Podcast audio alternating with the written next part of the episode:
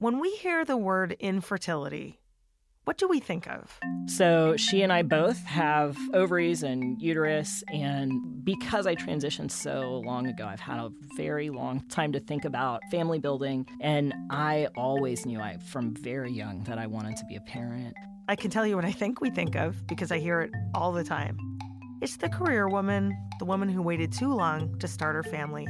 I have this crazy idea. I was like, I don't know if you'd be into it, but what if I had my eggs retrieved and fertilized and you could carry a pregnancy? And she was like, I'm in. But there are millions of other stories of other people accessing fertility treatments. But I didn't know anybody who had done reciprocal IVF as a trans person, and I couldn't find any stories of it. We have to start telling those stories. This is a unique situation. He has two genetic fathers and a biological mother who gestated him, and that's just his story. And so the more we can normalize that, the better off we'll all be as a family. I'm Andrea Syrtash, and this is Pregnantish, a podcast about modern family planning and the men and women whose journeys to parenthood don't follow a conventional path. These people are generally misunderstood their experiences are often left in the dark. Pregnantish is here to tell their stories, stranger than fiction stories, yearning to be told. Everything about the reproductive landscape is changing. The old adage, first comes love, then comes marriage, then comes a baby carriage, just doesn't ring true anymore. We're skipping steps or going out of order. The way people build families or get pregnant today isn't so cut and dry anymore reproductive tech is evolving rapidly and opening up opportunities for people to start families that would never have had the opportunity just a few years ago. And the way we talk about pregnancy and family planning has done a 180. Things like sperm donation, surrogacy, and reciprocal IVF used to be brought up on the hush, if at all. Now people are becoming more educated and celebrating them.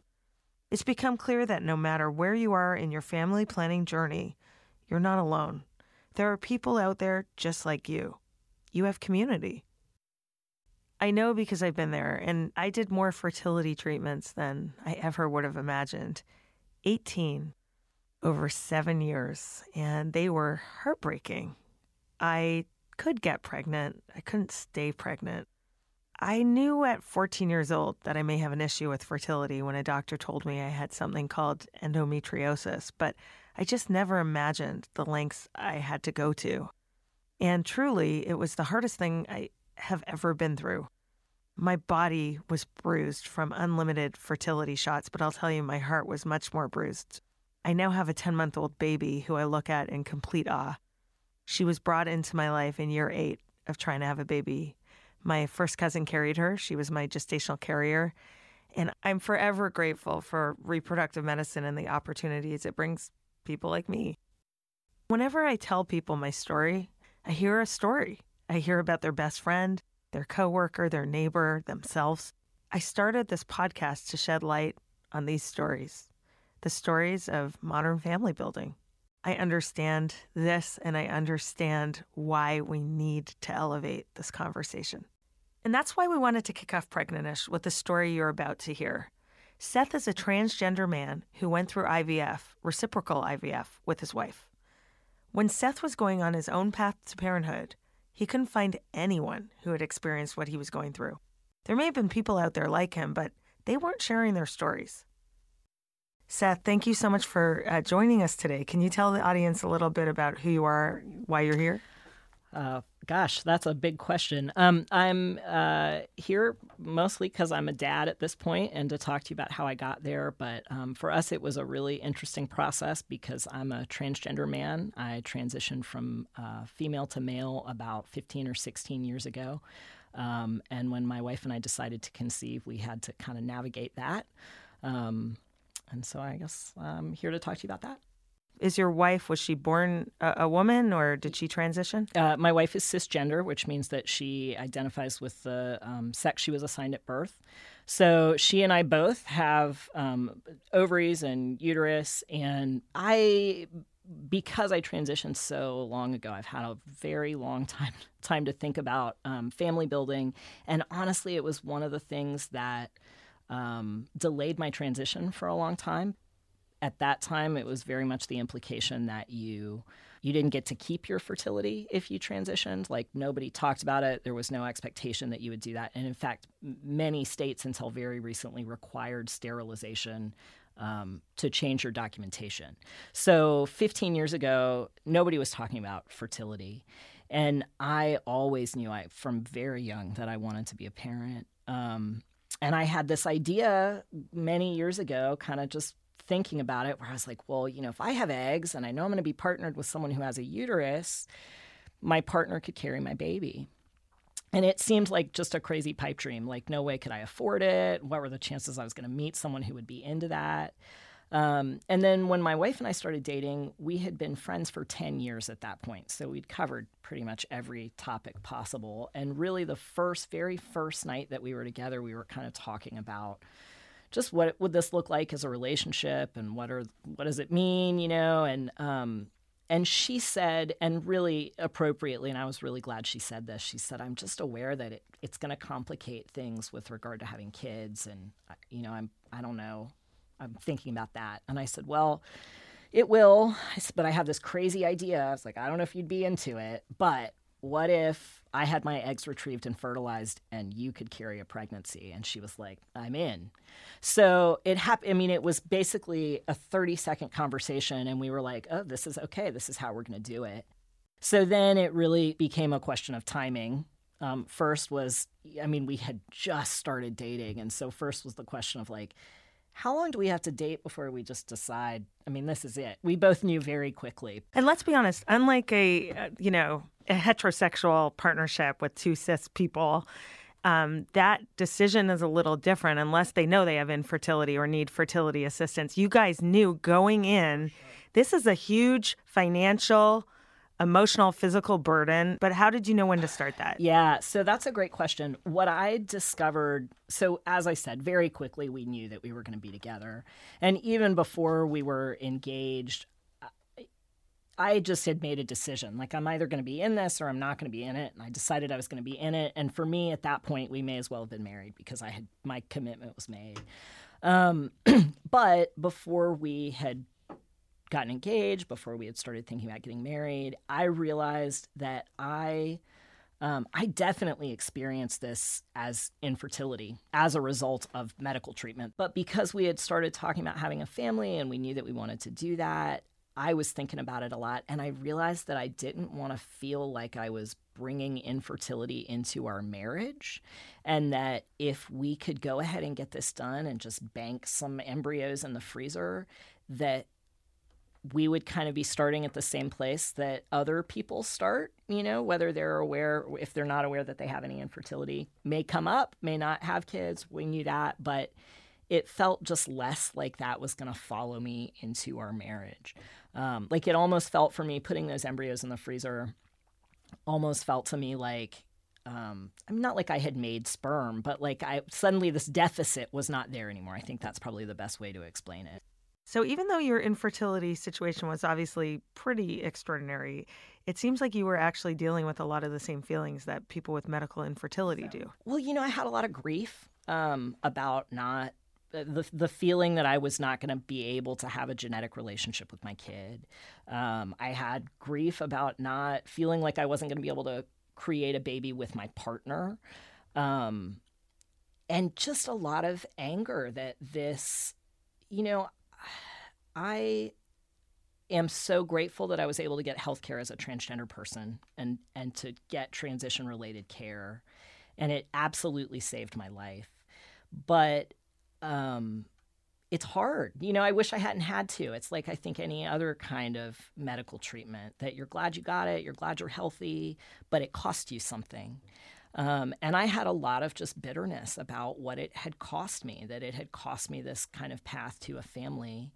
Um, and so I think I just was carrying all of that around, and and and with it, I think what a lot of dudes experience is that kind of um, that feeling about manhood, right? That you're not doing or providing, or you're you're not you don't have what you're supposed to have as a dude. And I was really keenly aware of that. I think my path to that was different from a lot of men, but I think that most men who experience male factor infertility have something similar to that, where there's the kind of emotional stuff just internally, and there's this sort of social implication about it.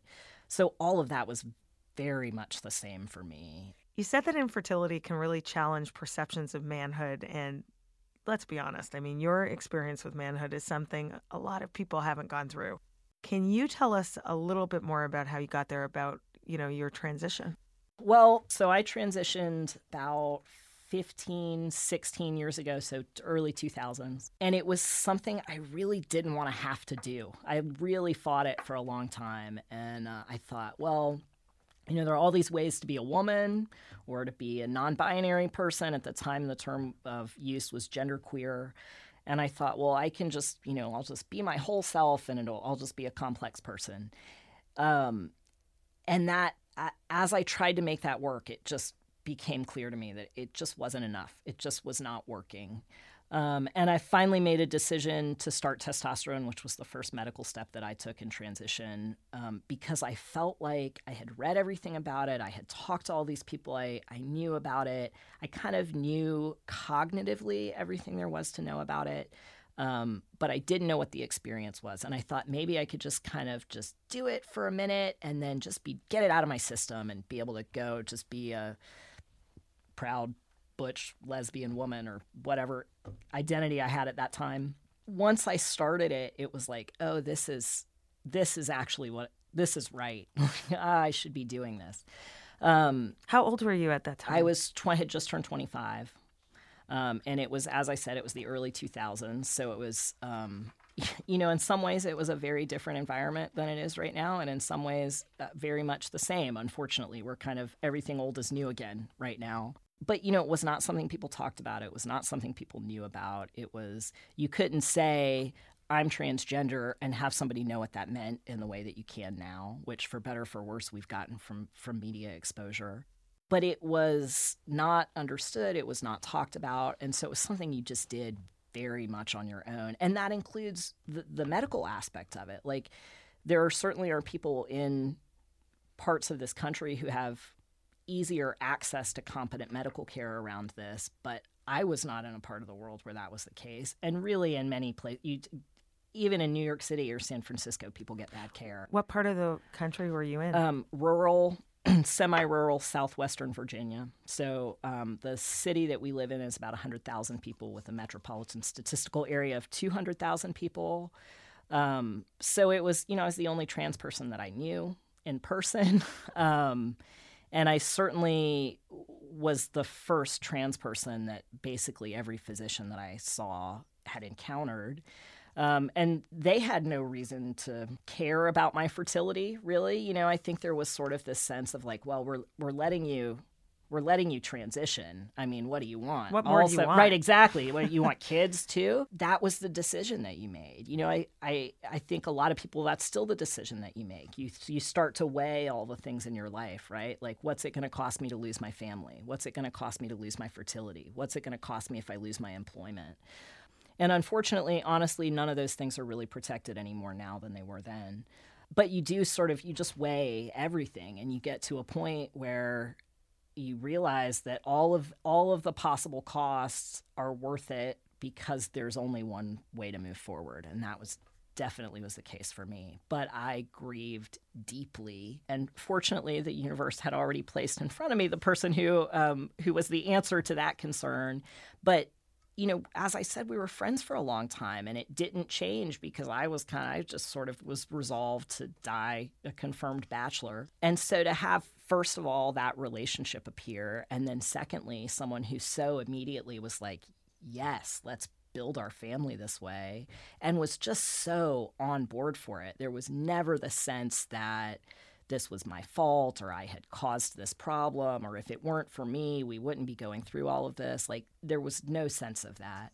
What I love about your, I mean, there's a lot that's so interesting about your story, but what I really love is that you envisioned this hard to reach, hard to imagine in rural America um, possibility of retrieving your eggs, living as a, you know, strong man married to a woman who would carry your baby, and somehow this started to get manifested, which is kind of incredible. It's- So, tell me about when you guys made that appointment at a fertility clinic and what happened. Well, so I think initially we went to a clinic that was local to us and um, found out surprisingly that nobody local to us actually does IVF. They do IUI, but there's nobody in our city that does IVF. For those who to- don't know, IVF, in vitro fertilization, which Seth is talking about, is more invasive but also more effective than IUI, which is artificial insemination. But so in your area, they only did the artificial insemination. Correct. Um, so you had to travel a couple hours um, to do IVF with a different set of sort of affiliated doctors. We did not like the first doctor that we talked to.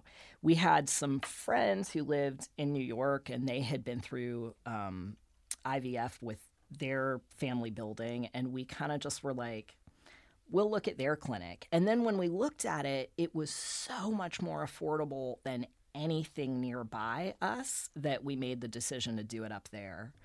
Um, and I don't remember our first intake call with them, but what what I do remember is when they ran the pre-auth. And actually, I have to back up and say, um, knowing that we were going to do this, I took a job that was headquartered in Massachusetts because there's a mandate for fertility coverage commercial health insurance and Massachusetts. So I intentionally had taken this job and gotten this coverage, and we had this intake with the fertility clinic, and they did a um, they ran the pre-auth, and it came back denied. And I, you know, it's like that that can't be right. You know, I took this this plan knowing that this is inclusive coverage, and then basically from there we embarked on nine months to a year of fighting with the health insurance company. And the entire time that was happening, I was off testosterone because I knew that I had to stop for a certain amount of time to do the procedure. And then once I had stopped and we were in the middle of this appeals process, I didn't want to start again and then have them say yes and not be able to just immediately roll back into it. You know, I'm like a not a big dude, but I'm a dude with a big beard and a bunch of tattoos, and my trans history only is disclosed if I choose to disclose it. So that's kind of how I'm moving through the world. And I'm like menstruating and trying to deal with that in the men's room at the Chicago airport, you know? Um, so it was just very strange. It was very psychologically difficult for me. I, I want to stay on that for a minute because I can't even imagine. I know as someone, me, who went through unlimited cycles of estrogen and all the, you know, you're pumped with tons of female hormones, but you were on testosterone for how many years before you had to get off and then pump yourself with female hormones? Right. Well, so I was on um, for about 11 or 12 years when I stopped, and then I was off for, I think, about nine months before we started the hormonal prep for the retrieval. So it was a lot. I mean, it was one was just kind of returning to the natural state that my body would be in without um, external medication. And then it was like external meds, but in the other direction. Um, and it just was it it was absolutely as hard as the year that led up to me transitioning, which was one of the most difficult periods of my life. I can't even imagine being on male hormones for so many years and not only being asked to completely get off of those, but then having to shoot yourself up with loads of female hormones. And I know I've done it, loads of them. It must have been pretty intense. Am I overstating this? Yeah, no, I don't think that we're overstating it. And and again, I'll say, you know, my experience is not everybody's experience. I can only speak from my experience. But um, in my experience, both as somebody who started using testosterone for completely unrelated reasons, have I've watched a whole lot of other people go through that process. Um, I, I do. I mean, it's real. Hormones are real. Um, I think we run into sometimes uh, the, some gray area where what's real gets um, kind of magnified, right? So people want to be like, oh, ever since I went on that testosterone, I just can't stop catcalling the ladies. you know, it's the testosterone. Obviously, I that you know, I don't think it goes that far, but um, emotionally, I notice a lot of differences. Like I will say when I started using testosterone and then having gone off and gone back on it, um, really aware of like emotional accessibility. Like when I um, started regularly using testosterone, it was very quickly that I couldn't cry at a sad movie. I mean, at anything, like anything. Um, and that's a, a, an experience that's reported pretty commonly by people, guys I know. Um, like sometimes we'll talk about it and it's like, oh, I saw this really sad commercial. Maybe if you watch this commercial, you can start crying, just get a little of that out or whatever. Um, so for me, that certainly was a very real part of it.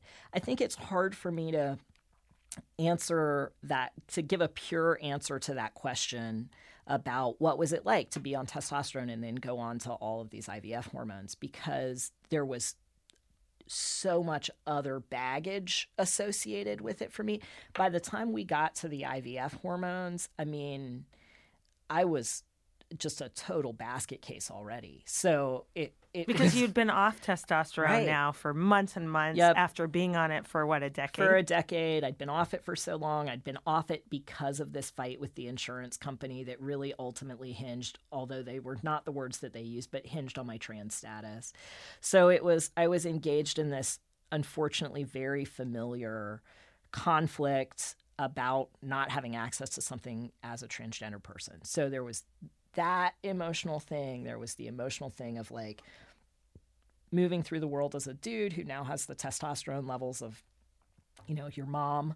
Um, and then at the end of all of that, there was like, okay, and so now we're going to do a bunch of estrogen and progesterone and your trigger shot. And I think honestly, by the time we got to the meds, it was such a relief to be At taking step. action yeah. finally.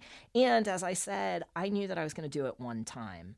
So by the time I got to meds, I knew this is over in six weeks. So it was hard and it felt crazy, but it felt that way i think for me more because of the other stuff and like i couldn't even articulate to you what it what those meds did to me because by that point i it just was all done. You know what i mean?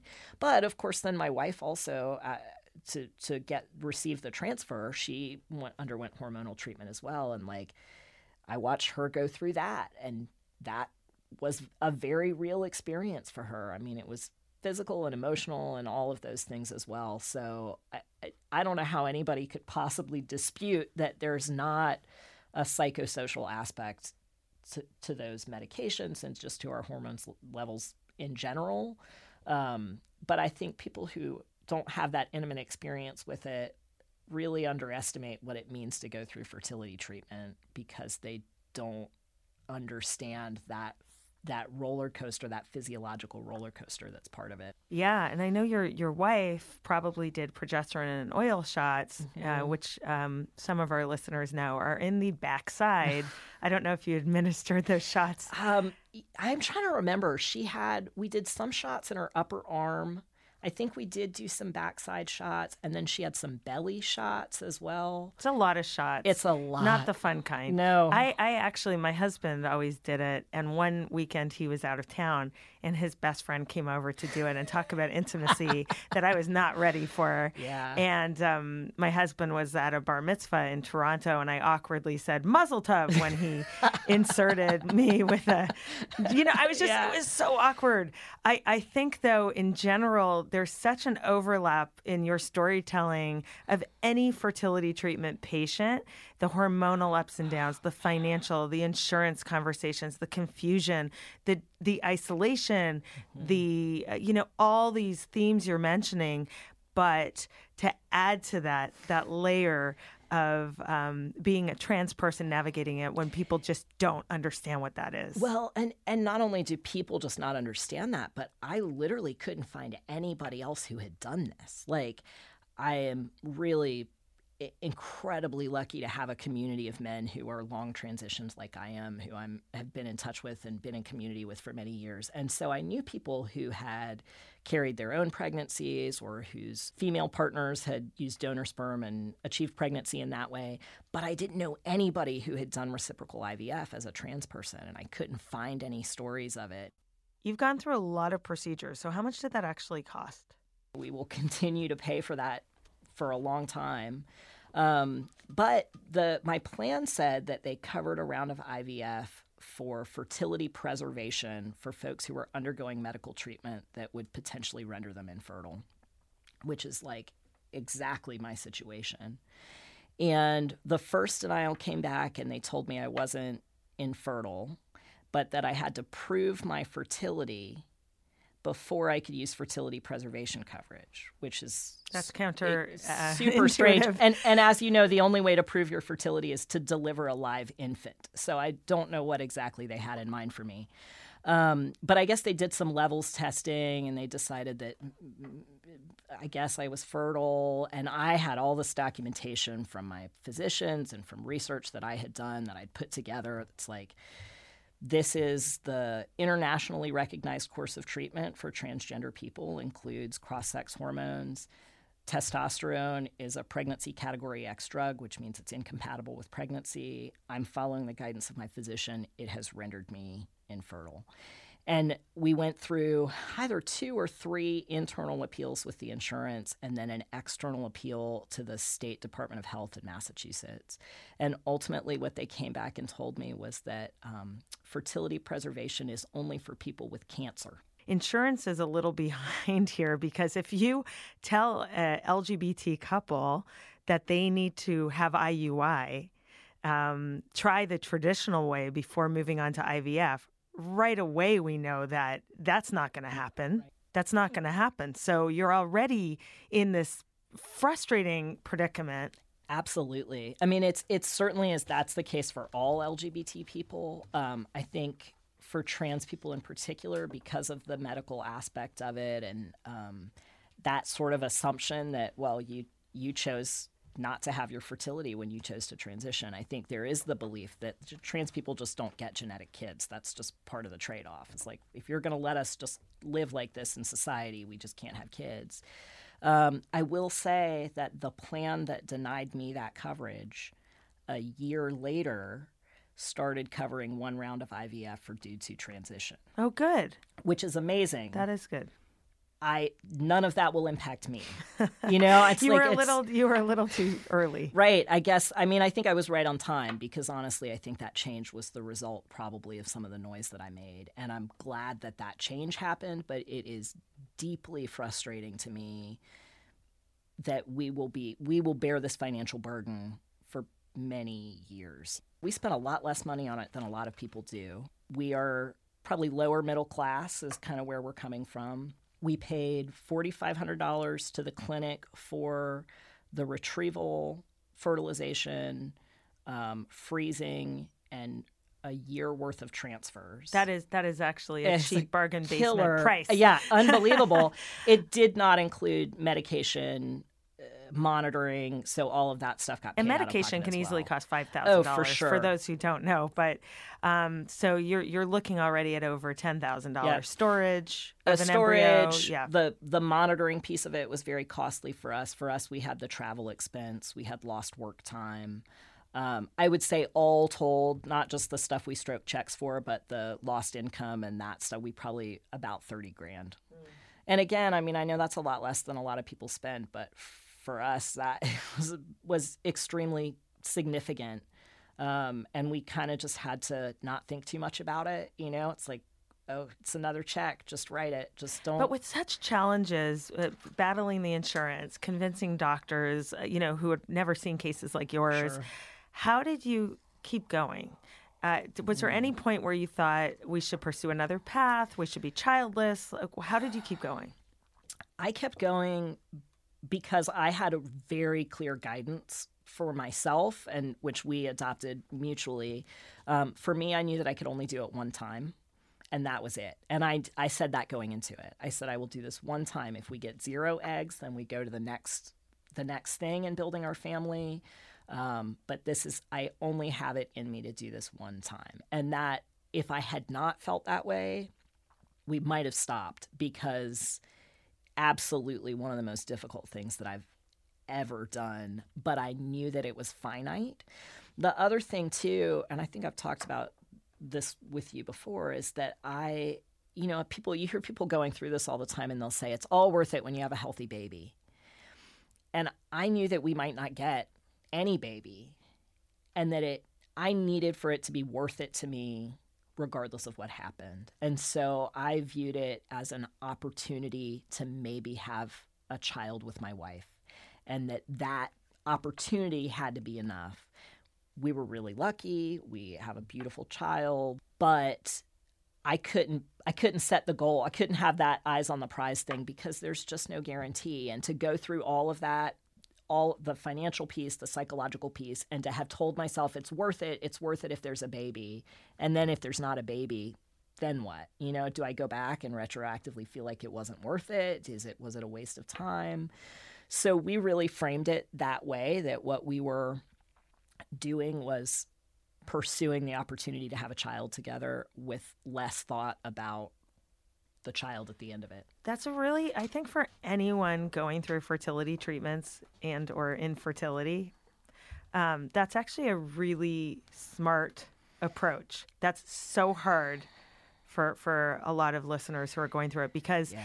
we we don't know what's going to happen ahead and um, you know there's a lot of puns here we put all our eggs in one basket if we do one round but truly and it's labor intensive um, all of that but it is true and just to to actually be able to say to your partner this is for the opportunity and we're not going to regret that we took this risk mm-hmm. whatever happens mm-hmm.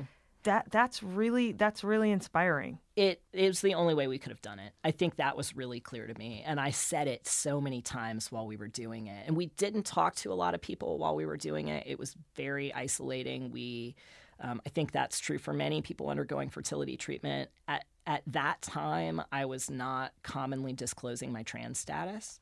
Um, so to disclose our IVF experience, it's like a long story yeah, it's a, it's a very long How story long do you have for me to talk and about our horm- or and- my hormones? right and it's it's just a lot of really intimate disclosure right like it's intimate enough to say oh we can't conceive without Yeah. help and we're doing this and then it adds a whole other layer to be like and the reason is that this dude that you've known for all these years i'm i, I have ovaries you know so it it it wasn't simple to talk about um, I felt very private about my trans status. I still do. I talk about it now because I- think there's a desperate need for that conversation and that representation.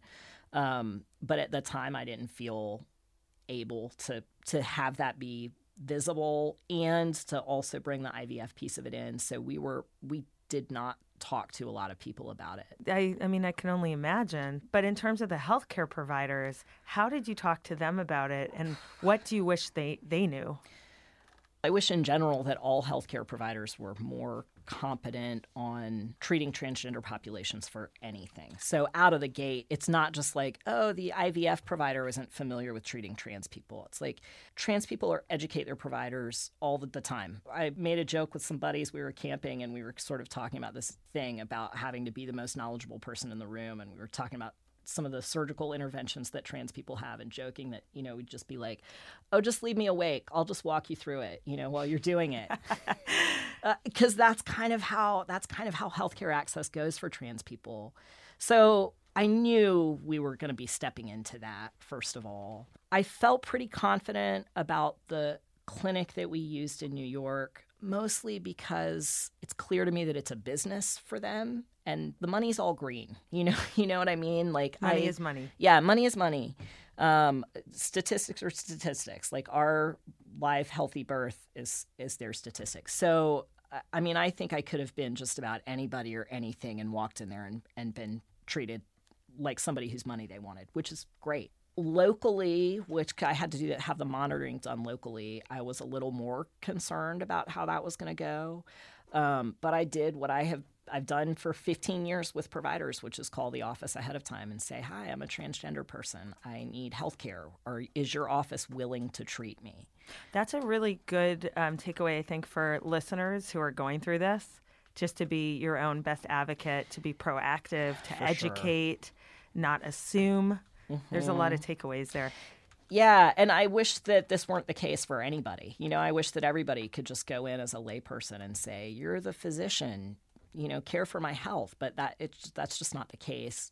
And especially trans people encounter so much healthcare discrimination. So it was something I already had learned to navigate. Like I long since gave up the expectation that a provider was going to be able to just see and treat me like anybody else because that doesn't really happen for me. Um, but the office that we went to locally, I was the first trans person that they had seen. Um, they were amazing. The entire staff um, just got it. They never got my pronouns wrong. They never got none of it wrong. The physician was fantastic. So we had a really great experience with them. Um, and then our OB also, we had a great OB, and we disclosed all of our story to him as well, just because it, it has an impact on my kids' genetic health, et cetera, et cetera. So, you know, on the one hand, I want to say we got really lucky. And on the other hand, what we really got is I know how to advocate for myself and I know how to keep going until I find a provider who can at least treat and, and by the way, Seth, it's not only a good lesson for the trans community, Sure. it's a good lesson for anyone navigating access to IVF. And reciprocal IVF, just so we're clear, is one partner's eggs and one partner's uterus. Um, so together they're creating this right like, we we talk about my son as having three biological parents. Um, obviously i'm his genetic parent. Our sperm donor is his genetic parent. But my wife having gestated him is not his genetic parent but we do think of her as his one of his biological parents. And you know it's interesting because i kind of struggled um, with my own just sort of internal terminology for this. Um, i have also been really lucky and i'm so grateful for the opportunity to hear adult donor conceived people talk about their experiences. And um, it's sometimes really difficult to, to hear that because there are a lot of adult donor conceived people whose um, experiences with this were not good. And for whom there was a lot of secrecy. I mean, there are just a lot of things that I think were starting to change. Um, but I knew before we even started this that we wanted to be as open with our son as as possible to facilitate as much knowledge about his background as possible. We chose a donor who's willing to be known when my son is 18, which was very important to me. Um, so, you know, I've sort of thought through this and we started talking to my son about it long before he was verbal. I mean, it was in the. So when so how old is he now and when did you start talking about it? He's three and a half, and we probably started talking about it the day he came home from the hospital, honestly. I mean, we have talked about it with him always. And he um, he's very precocious and he he seems to really understand this. In fact, I said a while back I was putting him to bed and I said something like, you know, what would you think if mama and I decided to have another baby? And he said, would we use your eggs? I said, Wow, yeah, yeah, we it. would. Yeah, he totally does. He really does get it.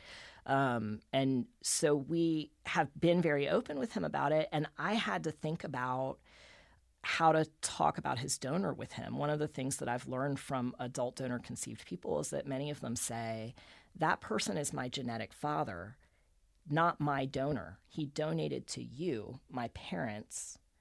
He's my genetic parent. And that is that's legit. That's true. My kid did not sign a contract with that person. Um, and so in thinking about that, you know, I've started thinking, oh, okay, well, this is this is your genetic father. And it made me initially it made me a little uncomfortable because I'm his genetic parent and I'm his father. You're his father, right? yeah. You know, and so I'm like, well, I'm his genetic father. And then I just realized, like, well, so he has two genetic fathers. You know, I mean, it's, I think that sort of takes, people may be taken a little aback by that initially, but we're both his genetic parents. I'm his dad. This is a unique situation. He has two genetic fathers and a biological mother who gestated him. Um, and that's just his story. And so the more we can normalize that for, for him and allow him to talk about it and feel whatever he feels about it, um, I think the better off we'll all be as a family. Absolutely. Actually, research shows, and you probably know this because it sounds like you guys were so thoughtful in how you approached all of this. Research shows, um, you know, what's normal to children is what we tell them early on is normal. Absolutely. And there's no such thing as normal. Normal is what's normal to everyone involved. So, um, if you tell a, a child, whether it's a donor conceived child, an adopted child, just any child who didn't come from man, woman, sex, you know, natural conception, if you don't put a stigma or shame or secrecy or negativity around that, kids will believe that it's just a beautiful, normal thing. Sure. And I remember when when I uh, was with my cousin, and she was my gestational carrier, so it was my embryo in my cousin. Uh, before I saw her kids, she said, Cousin Andrea's coming over, you know, and her belly's broken, so I'm carrying her baby her daughter was scared to see me when I came over because she thought my belly was broken. Right. so she thought I would just come in and there'd be guts everywhere. right. So then my cousin realized, oh, I should frame that a little less scarily. so then she said, Cousin Andrea's belly's not broken. It can make a baby, it can't grow a baby. So I'm just going to help grow the baby. And I said to my cousin, that's wonderful because not only is that helpful for your five year old, that's helpful for everyone I tell the story to. For sure. That my belly can make the baby, can't grow the baby is actually the truth. Mm-hmm. So all the, all our family stories, if we also don't carry the shame, we don't pass it on. Well, and so that's something that I thought about a whole lot as a trans person. Um, and again, my experience, I have one trans person's experience, and certainly there are things that I share with other trans people, and there are things that are completely different. So, this is not to say that this is everybody's experience. But I, when I was thinking about becoming a parent, I thought, I don't want my kid to perceive shame around this.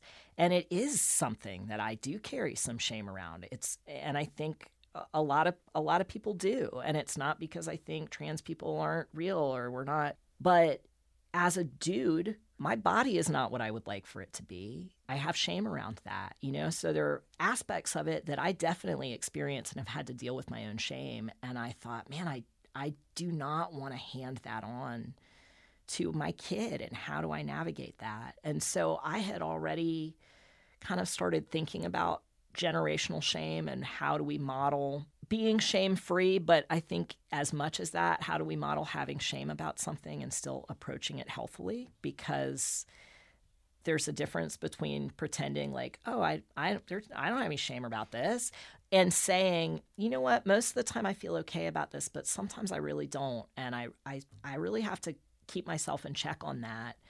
I don't know what it's going to be for my kid, but it's going to be something. But that's human, you know, yeah. because like one of my favorite humans can hold two emotions at once. So I can say, I'm scared and I'll be okay. Right. You know, I, I have some, sh- you can say I have shame and I love my family story. It can coexist, right? Right. right. And I think that complexity, well, I think complexity is just what we've had to teach my kid forever, you know, for a lot of reasons because of my trans status, because of his conception story, um, because our, you know, our family is perceived as heterosexual, cisgender, I identify as heterosexual. I don't identify as cisgender, but um, I do identify as queer. But our family is not perceived that way when we're, we're out walking around, and so there's a that's another situation where it's like he just we just have had to present him with all of these complexities, and I think that it will make him a more compassionate person. It will help him navigate his own stuff more readily. That's such a beautiful thing. It's like for for a child to be introduced to that complexity through his own family structure is such a beautiful thing. Thanks so much for stopping by. I, I truly enjoyed our conversation. I learned a lot. And I want everyone who enjoyed this episode to tell a friend. Tell a friend about the Pregnish podcast. Subscribe. We have more fascinating stories coming up. Thank you so much for listening.